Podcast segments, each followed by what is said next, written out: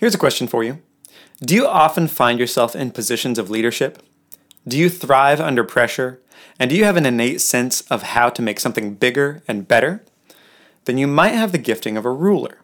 Let's talk about it.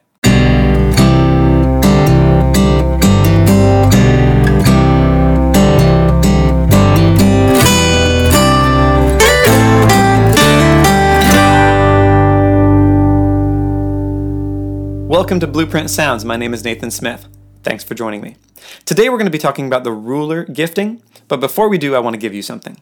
If you go to my website, blueprintsounds.com, you can get access to my free PDF 25 chart topping arrangement tricks. Say you go to your worship practice and you have a song that you want to make more interesting. Arrangement is all about keeping people's interest and holding that interest all the way through a song. So you get 25 great ideas on how to do that you get a couple sentences about why the trick works and how to implement it, and then you get a song from the radio that you can listen to that exemplifies that idea. Again, go to blueprintsounds.com and get access to it. It's totally free, my gift to you. All right, without any further ado, let's jump into the ruler gifting. So, if you're just joining us, we're in week six of a seven week long series about what are called the redemptive gifts. So, our scripture for that is Romans 12. And in Romans 12, Paul lays out these seven different gifts or designs that God gives people. Christians and non Christians, it doesn't matter. And in order they are the prophet gifting, servant, teacher, exhorter or encourager, giver, ruler, that's where we are today, and finally the mercy. These giftings or designs that God gives us affect our personality, they affect how we deal with others, but most importantly, it affects how we view God and how God deals with us. The reason he gives us these giftings is so that our giftings can complement other people's giftings and we can build up one another and do the good works that God prepared in advance for us to do. So, knowing your design is critical in order for you to be everything that God wanted you to be when He thought of you and He made you. So, what's the ruler all about? Well, the ruler is designed for freedom, to live in freedom and to bring freedom to others. But freedom isn't anarchy. God designed the ruler to create life giving systems and structures so that people can thrive in that structure, in that system. So, here are some of the defining traits of a ruler they are excellent at taking a vision, breaking it down into its components, and then administrating those different parts. Not everybody can do that, but the ruler has that free money from God to see okay, what do we need to do?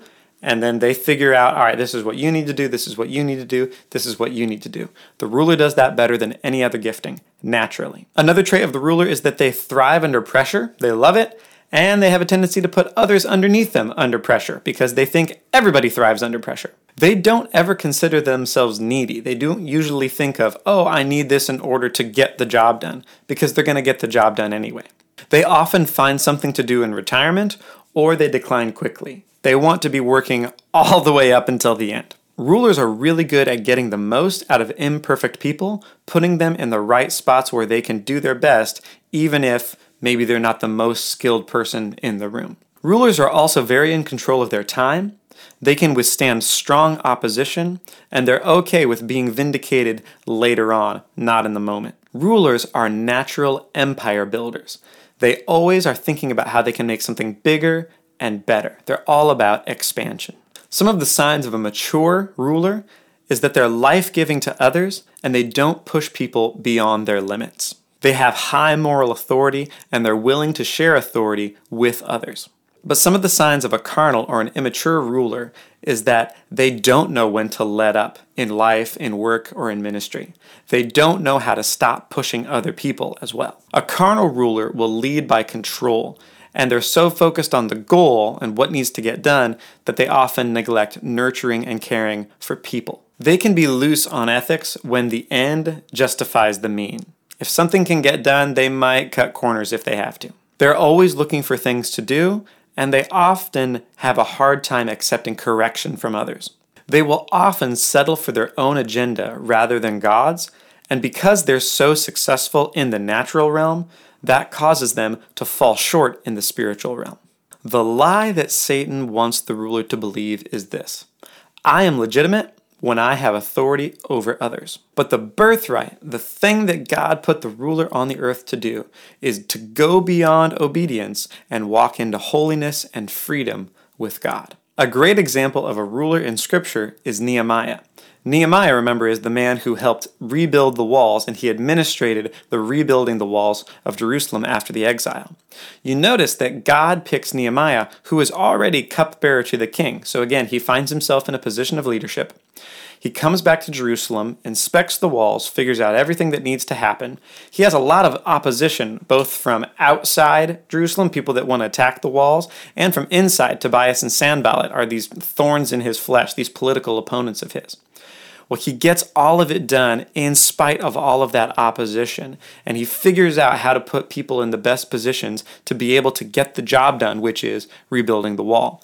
That's a classic ruler for you. That is just the beginning when it comes to everything the ruler was designed for. And again, I'll mention this isn't my teaching, didn't start with me, and so I'm going to leave a link to a series of videos that explains all of these gifts in much more detail. Not affiliated, just a big fan of this person's ministry.